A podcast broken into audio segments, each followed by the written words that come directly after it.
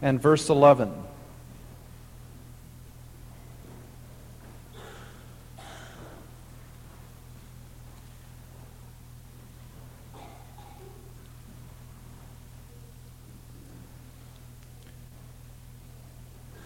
Hear the word of God.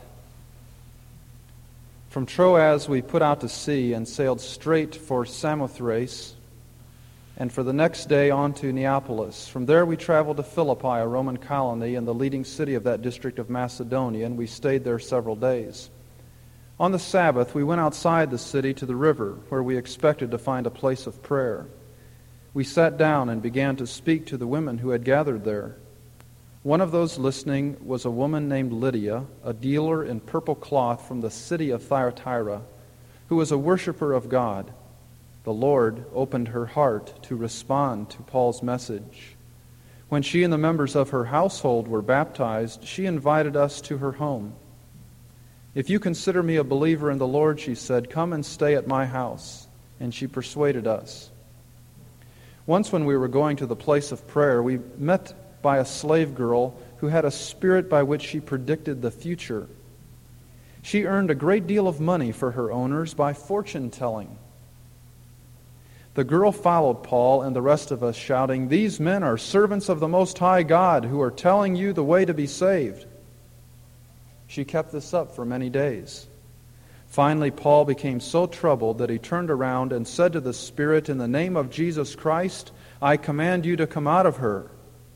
At that moment, the Spirit left her. When the owners of the slave girl realized that their hope of making money was gone, they seized Paul and Silas and dragged them into the marketplace to face the authorities. They brought them before the magistrate and said, These men are Jews and are throwing our city into an uproar by advocating customs unlawful for us Romans to accept or practice. The crowd joined in the attack against Paul and Silas and the magistrates ordered them to be stripped and beaten. After they had been severely flogged, they were thrown into prison, and the jailer was commanded to guard them carefully. On receiving such orders, he put them in the inner cell and fastened their feet in the stocks. About midnight, Paul and Silas were praying and singing hymns to God, and the other prisoners were listening to them. Suddenly there was such a violent earthquake that the foundations of the prison were shaken. At once all the prison doors flew open and everybody's chains came loose. The jailer woke up, and when he saw the prison doors open, he drew his sword and was about to kill himself because he thought the prisoners had escaped.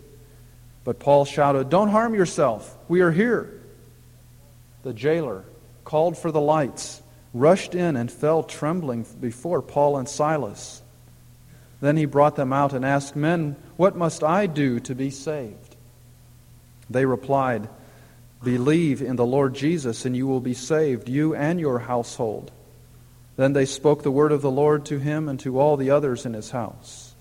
At that hour of the night, the jailer took them and washed their wounds. Then immediately he and all his family were baptized. The jailer brought them into his house and set a meal before them and the whole family was filled with joy because they had come to believe in God. When it was daylight, the magistrates set their officers to the jailer with the order, Release those men. The jailer told Paul, The magistrates have ordered that you and Silas be released. Now you can leave. Go in peace. But Paul said to the officers, They beat us publicly without a trial, even though we are Roman citizens, and threw us into prison. And now do they want to get rid of us quietly? No. Let them come themselves and escort us out. The officers reported this to the magistrates, and when they heard that Paul and Silas were Roman citizens, they were alarmed. And they came to appease them and escorted them from the prison, requesting them to leave the city. After Paul and Silas came out of the prison, they went to Lydia's house, where they met with the brothers and encouraged them. Then they left.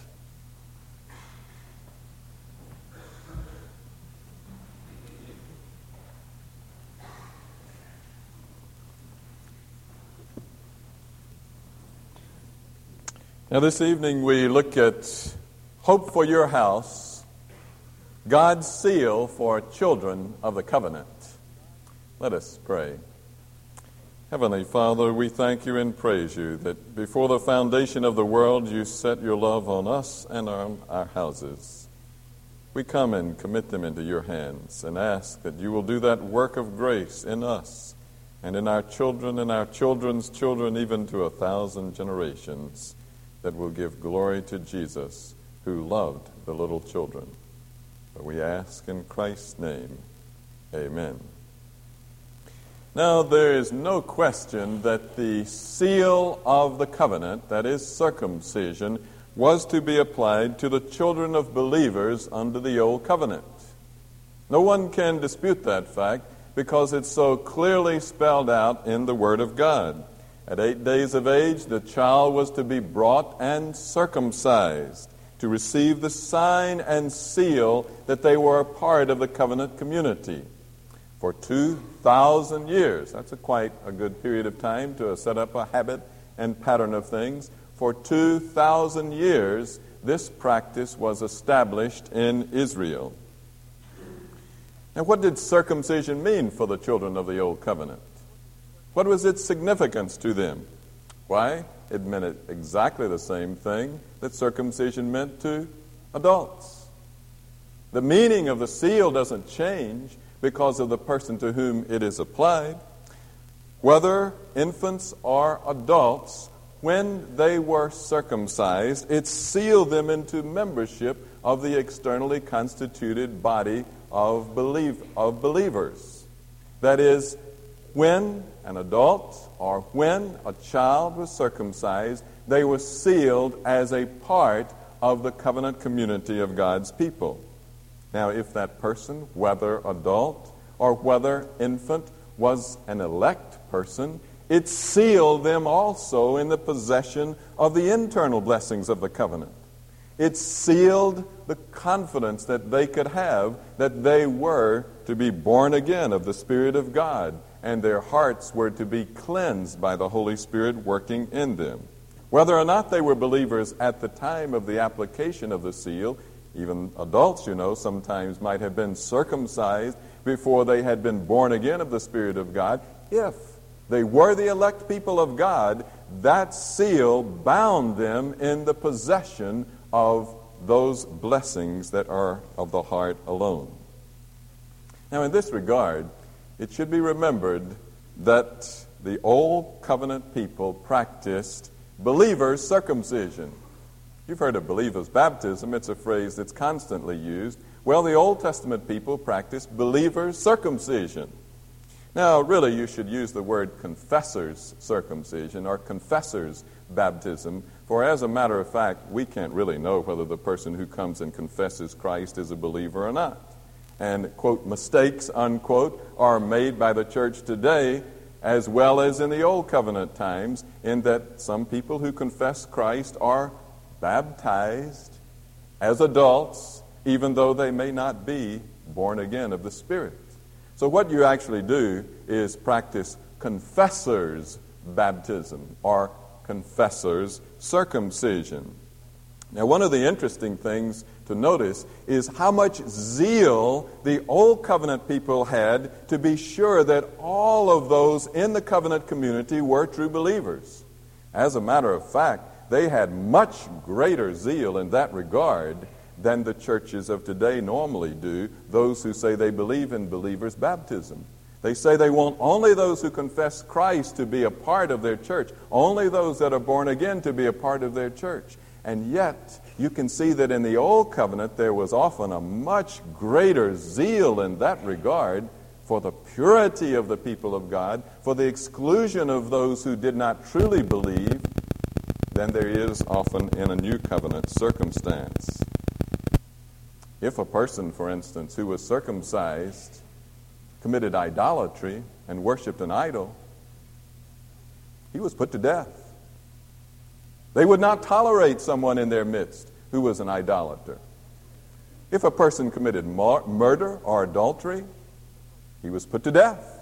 They couldn't have someone in their midst that confessed that they were true believers and yet walked as though they were not true believers. They had a tremendous zeal. laxity, if you want to talk about laxity, about receiving people into the fellowship of the covenant, it's found much more in churches today than it was among the old covenant people. They practiced confessors' circumcision in the best sense of the word. And yet, with all that zeal for the unity and the purity of the people of God, they also, at the same time, practiced infant circumcision. They had no qualms about bringing the infants of believers into the full fellowship of the community of the people of God, even though they had this zeal to be sure that only those that truly belonged to God were a part of their fellowship. How could they do that? How could they so easily allow infants entrance into the covenant community? Well, they could so easily do that because God told them to do that. God said at eight days of age, the child is to be circumcised. They did that because they understood that their children were in the covenant. Not necessarily saved, but they were in the covenant. They understood also that this circumcision was a means of blessing for their children. It was a means of binding them into the fellowship of believers and thereby receiving the many blessings associated with the covenant. They did it because they were thereby taking an act of faith in claiming God's intent to restore the family. They believed that God wanted to bring the family back together as a saved unit. And so, out of faith in those promises of God, they circumcised the children. They had a guard there. The guard was that the, that the parents of those children had to have a convincing confession of faith at the time of the circumcision of the child. It had to be that the parents had faith. It wasn't that the circumcision was without faith, for the parent had to manifest not only once for all faith, but a walking in faith if that child was to be brought into the covenant community of God. Now, the essence by which the old covenant people were saved is the same as the way by which the new covenant people are saved. The covenant is exactly the same in its essence. You are in the Abrahamic covenant. If you are of Christ, you are Abraham's seed, says the Apostle Paul, and heirs of the covenant promises that were made to Abraham. The covenant that, with which you function in relationship to God is not in its essence any different than the covenant with which the old covenant people functioned in relation to God. Now you can see that clearly spelled out in a passage like Colossians chapter 2, verses 11 and 12. Look at Colossians 2, 11 and 12. Here you have the Apostle Paul, under the inspiration of the Holy Spirit, binding the Old Covenant seal and the New Covenant seal in the closest possible relationship. Paul says in Colossians 2 and 11 and 12, In him, that is, in Jesus Christ, you were also circumcised. Did you know there was such a thing as Christian circumcision? That's right, New Covenant circumcision the fulfillment of that which the old covenant represented by circumcision is found in God's work in the new covenant. In him you were also circumcised in the putting off of the sinful nature, not with a circumcision done by the hands of men, but with a circumcision done by Christ, having been buried with him in baptism. There it is, circumcision, baptism. Just as Passover and Lord's Supper are related to one another, you know, the Lord took the remnants of the Passover meal and thereby established the Lord's Supper. So baptism corresponds to circumcision. Just as the Old Covenant people received the seal of circumcision in the cutting away of the foreskin, so the New Covenant people receive the seal of baptism, which binds them in the cleansing work of God. Now, in this context, there is hope for your house hope for your house. It is sure, if anything is sure, that the home is being assaulted by our modern society more than anything in the world. But there is hope for your house, for all of your house. And that hope is in the context of God's covenant promises for you and your children and your children's children, even to a thousand generations. Now, in this context, let us look at the actual practice of the application of the new covenant seal of baptism. Often it's said, oh, well, if you could just show me one case of infant baptism in the New Testament, then I would believe. Well, how about five or six? Well, I can't quite come across with that.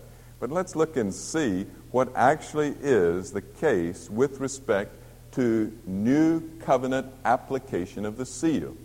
And from that context, I think you can receive all kinds of encouragement and hope for your house.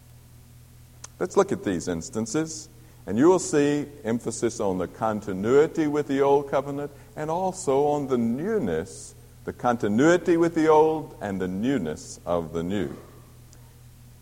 There are ten occasions of recorded baptisms in the New Testament. Ten occasions of recorded baptisms. Let's look at them briefly and see what kind of picture we get. Look first of all at that first occasion of New Covenant baptism, Acts chapter 2, verses 38 and 39. This is the day of Pentecost. The question is asked, What shall we do? And the answer is given. Peter replied in verse 38 Repent and be baptized, every one of you, in the name of Jesus Christ, so that your sins may be forgiven, and you will receive the gift of the Holy Spirit. The promise is for you and your children. And for all who are far off, for all whom the Lord our God will call. Now, there's the little phrase the promise is for you and your children. And what did that mean for the hearers on the day of Pentecost? The promise is to you and your children. Transport yourself back into New Covenant days. And let's get a little realistic here, shall we? We, we won't change clothes and put on one of those drape, hats wrapped around and with a thing in the back to keep the, shade, the shade, your neck shaded and a little thing like this wrapped all around you. But let's just be a little realistic and ask the question if you had gone to church on the day of Pentecost, what kind of nursery f- facilities did they have? We have some very nice ones here at Wallace. What did they have there? They didn't have any nursery facilities. They didn't have any at all. The little bambino was being bounced on the arm all during that worship service as long as Peter preached. The children were there. That was a pattern of the Old Covenant. It is there, particularly in the days of Moses, where it's strongly emphasized that the children were there as a part of the covenant community when they came together in worship. They didn't know anything about nursery facilities around the temple of Jerusalem. At least archaeology hasn't uncovered any rattlers or, or cribs or anything like that in the, in the temple area of the New Covenant times or the time of our Lord Jesus Christ. What kind of nursery facilities? None. Now, those people for 2,000 years had had it drilled in their heads that the covenant promises were for them and their children. Were your children in the covenant? Of course they're in the covenant. They're heirs of the promises, just as our grandfathers and our great grandfathers and our great great grandfathers, all the way back, were heirs of the covenant. Even through the 12 tribes of Jacob, they were all heirs of the covenant. Now, what is Peter saying? Okay, your children are in the covenant now, but as you come into the new covenant, please check your children at the door, along with their chewing gum and everything else. Check your children at the door, because they're not going to be in the covenant anymore. No. That's not the way those people would hear those words. The promise is to you and to your children. What did it mean? What kind of bells did it set off in their mind? The most natural thing that their children were in the covenant just as much as they had been in the past. Now, you can't prove that the infants were baptized in that context, but there's an awfully large presumption that that is the case. Now let's go to the second instance of new covenant baptism, Acts chapter 8, verses 12 and 13. Here's the baptism of the Samaritan converts.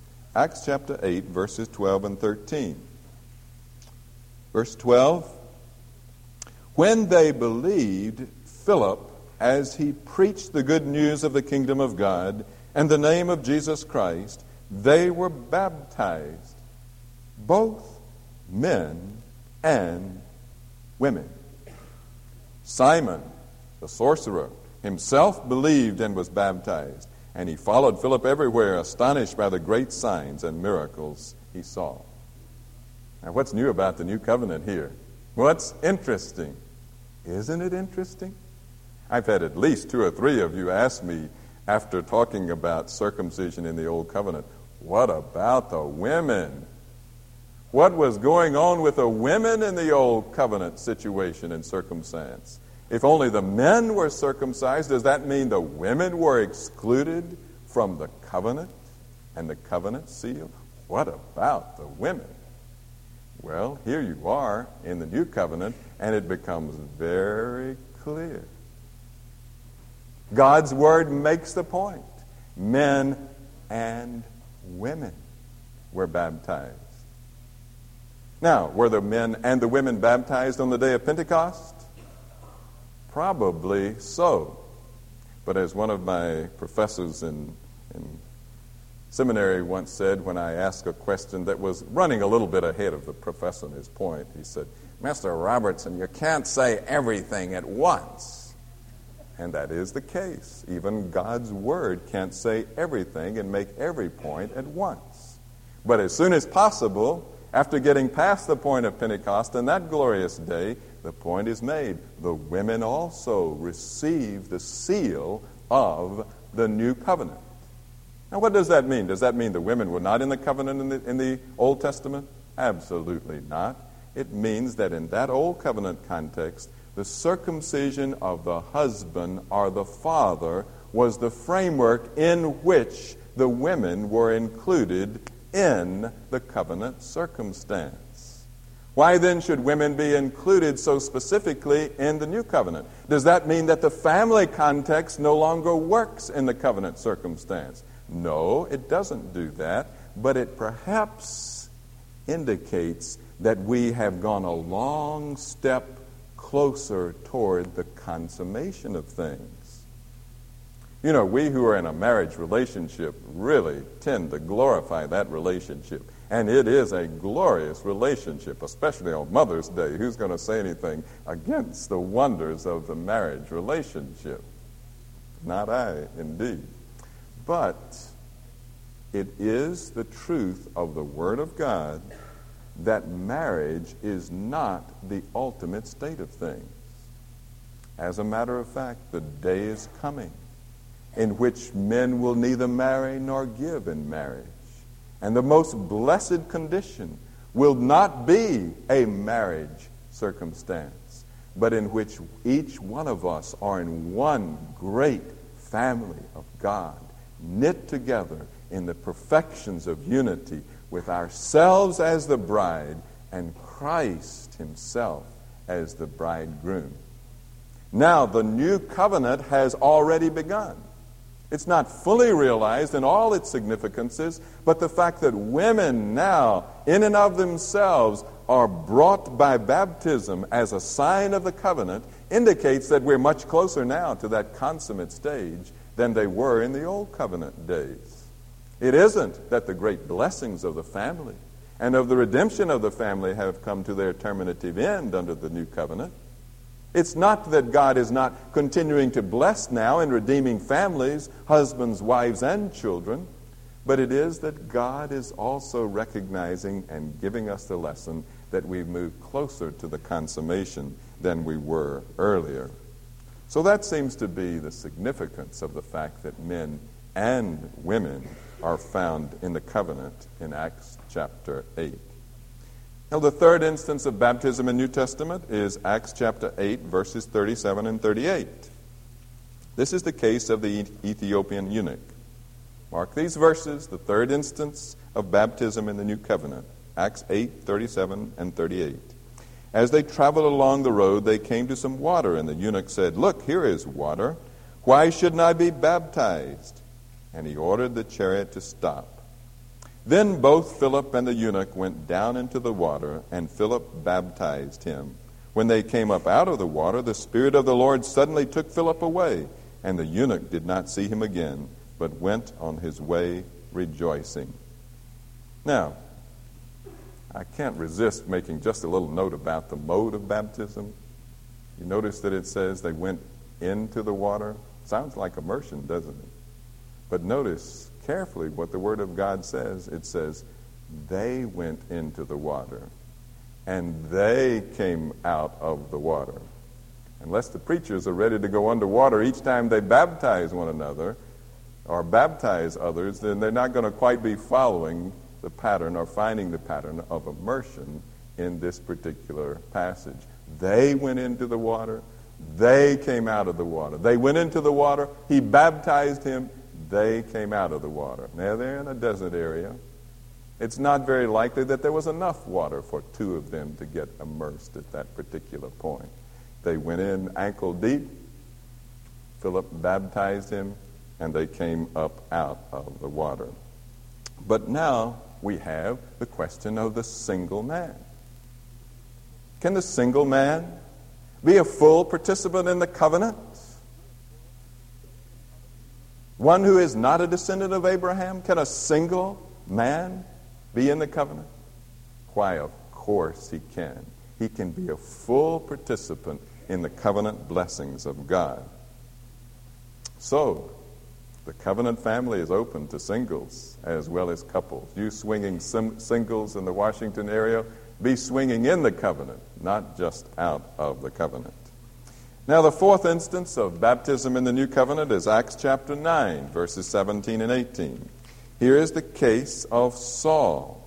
And now the question is can a hated enemy of God's people be brought all the way back around to be a part of the blessings of the covenant? Acts 9, verses 17 and 18. Then Ananias went to the house and entered it. Placing his hands on Saul, he said, Brother Saul, the Lord Jesus, who appeared to you on the road as you were coming here, he has sent me that you may be filled again, may see again and be filled with the Holy Spirit. Immediately, something like scales fell from Saul's eyes, and he could see again. He got up and was baptized, and after taking some food, he regained his strength. Yes, the chief of sinners can enter into the full fellowship of the family of God. Now we've got another bachelor here, but here it's the chief of sinners as a bachelor. The fifth instance is Cornelius, chapter 10 of Acts. Look first at verses 1 and 2 and then at the actual case of baptism.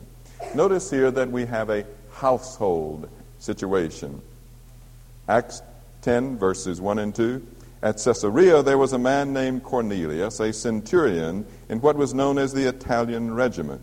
He and all his family were devout and God fearing, and he gave generously to those in need and prayed to God regularly.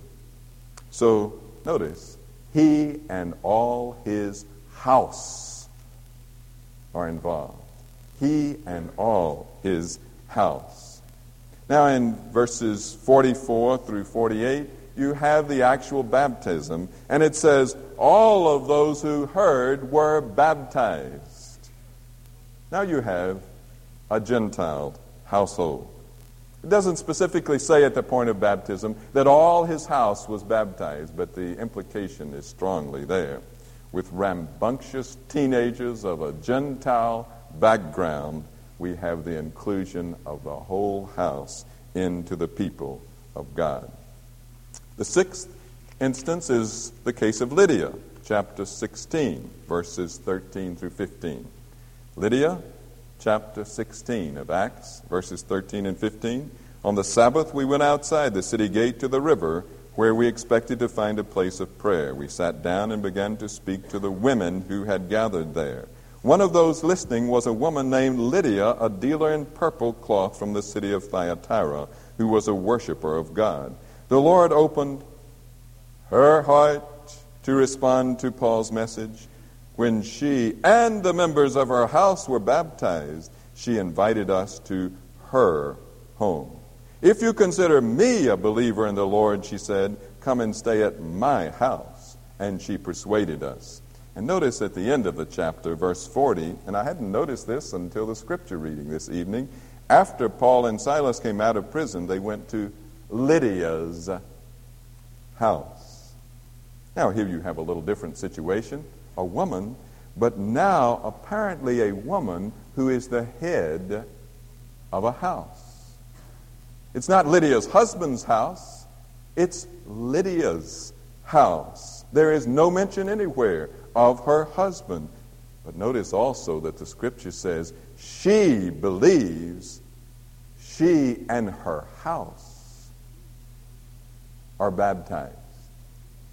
The Lord opened her heart. She believes her house is baptized. Not one word said about the state of the children. Did she have an infant child? We don't know. But we do know that whatever children she had were baptized. Did her children believe? We don't know. But we know that she believed.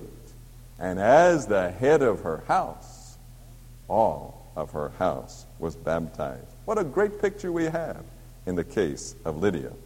The seventh instance is the Philippian jailer in Acts chapter 16, verses 29 through 34. And this section was read this evening in Scripture, but notice from verse 31 and following the literal translation of these verses. Verse 31 What shall I do to be saved?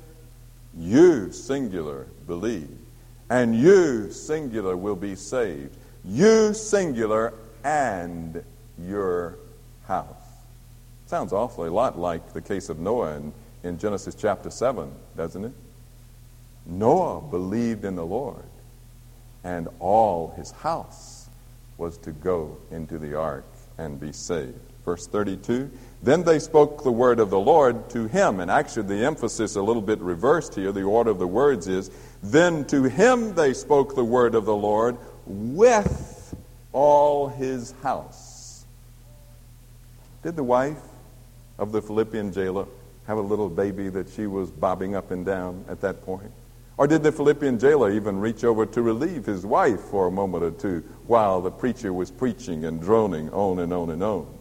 Well, we don't know. What the scripture says is they spoke the word of the to, they spoke to him the word of the Lord with that's the literal translation. Your translation says, and all his house, but literally it's with all his house. Now, he and all his house were baptized, it says in verse 33. And now, verse 34. Now, the NIV is my favorite translation in many ways, but here, this verse, I'm afraid, is not accurately translated. I've talked to some of those who were involved in the actual rendering of these verses, and they cannot, could not to me explain why it was rendered the way it was. They could not explain it. Now, let me give you what is the literal translation, noticing the singulars and the plurals here in verse 34. It says literally, He rejoiced it doesn't say they rejoiced, it's a he rejoiced.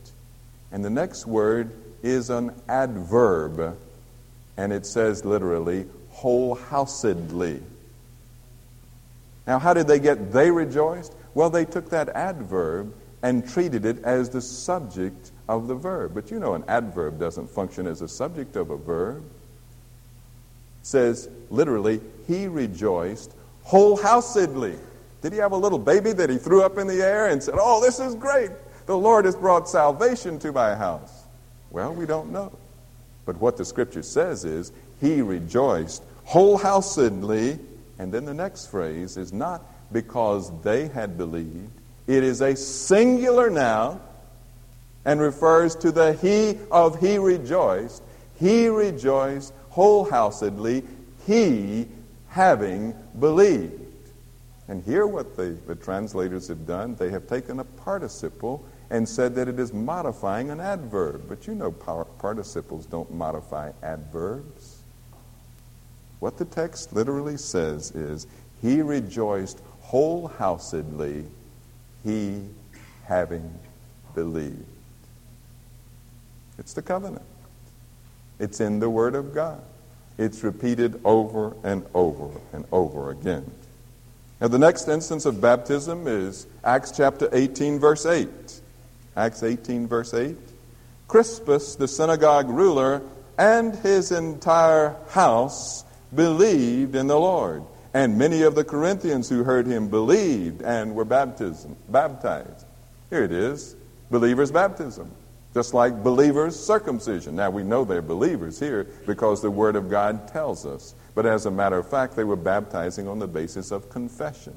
Here again, you have a case, of, in Crispus' case, of a whole house of teenagers or older children. The Word of God is preached to them. They hear the Word of God, they believe it, and they're all baptized. And that's not excluded from our church either. When a whole house believes, a whole house is baptized. The ninth instance is Acts chapter 19, verses 4 through 7. This is the men of Ephesus. Now, it's interesting to notice that these are all men. Notice also that the Spirit comes upon them in the speaking of tongues and prophesying. But notice in particular verse 7 there were about 12 men in all. Heard that word 12 before, that number 12? Now, we don't want to make too much of numbers in the Bible, but most likely what you have here is God's intent to have a rehearsal, as it were, or a repetition of the principles of Pentecost, but now in way out in the Gentile world to show that there is no distinction between Jews and Gentiles. Here in Ephesus, 12 men received the baptism of the Holy Spirit. It's like a new apostolic band established. So there's no reference to household baptisms. Men are emphasized. Were women excluded? We assume not. Were children excluded? We assume not, if they were the children of believers. But the point here is to emphasize 12 men baptized. And the tenth instance is Corinthian baptism, as found in 1 Corinthians 14, chapter 1, verses 14 through 16, where you have Paul remembering, I baptized this person and that person, and I also, he says, baptized the household of Stephanas. The household of Stephanas. Now, those are the ten occasions of baptism in the New Testament. What have you got? Well, what you have is a marvelous picture, a marvelous picture of the diversity of the inclusion of people under the new covenant circumstance. Do you think it was just incidental that of all the hundreds of baptism occasions that occurred, that these ten are incorporated and included in the Word of God? You have a large crowd of Jewish people you have women specifically mentioned. You have Saul and an Ethiopian eunuch re- representing the individual man. You have a woman as the head of a house. You have a whole family of heathen believers. You have 12 men representing a, a recurrence of the occasion of Pentecost. Just about every imaginable case of baptism is there in these 10 instances. But one of the main messages one of the main messages is hope for your house. Hope for your house. For if the covenant seal is applied to the children of believers, then there is hope for your house. Of these 10 instances, six of the 10, it's a pretty good percentage. Six out of 10, that's even for my mathematical incapacities, I think that's 60%. That's a pretty high percentage, uh, including the day of Pentecost and children. And, other, and the, all the other cases, there are five out of the ten that specifically mention household baptisms. Now let's play a little bit more with the, with the figures here and recognize that we've got two people that couldn't possibly have had a household anyway the Ethiopian eunuch and Paul the bachelor. So you've got really six out of eight of possible cases in the new covenant were household baptisms. And if you want to go a little bit further and subtract one more because of this imagery of the 12 and the repetition, you've got six out of seven cases in which the instances are household baptisms. What's the pattern? What's the message? The covenant is for you and your house. And because the covenant is for you and your house, then your children should be included in the reception of the covenant seal just as much as believers themselves. God is concerned to redeem families. Beyond this law of probabilities, what, over 80%, if you want to get technical about it, is the explicit practice of 2,000 years prior to this time of the same covenant of redemption. The covenant with Abraham, the covenant with Moses, the covenant with David, and the prophecies of the new covenant all emphasize the same thing. The promises are to you and to your house.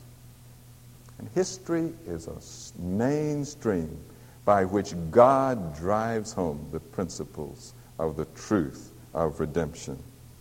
There is hope for your house. The promises are for you and your children. By faith and by faithfulness, claim those promises. Let us pray. Our gracious Father, we thank you and praise you that while we were still in trespass and sin, dead and without hope and without God in the world, you sent a Savior to redeem us. You sent your Spirit to bring us new life. We thank you that you're concerned not just for us, but for the generations to come. Give us that happiness of being in a family of all believers. And, O oh Lord, also Give us as a unified hope that coming day in which the family of faith will be perfected, in which we all together will be the sons and daughters of God, in which Christ, with the wonderful love that he has shown to us, will be as a bridegroom, and we as a united people together will be as his bride. O oh Lord, hasten that day that we may give glory to you. For we ask in Christ's name. Amen.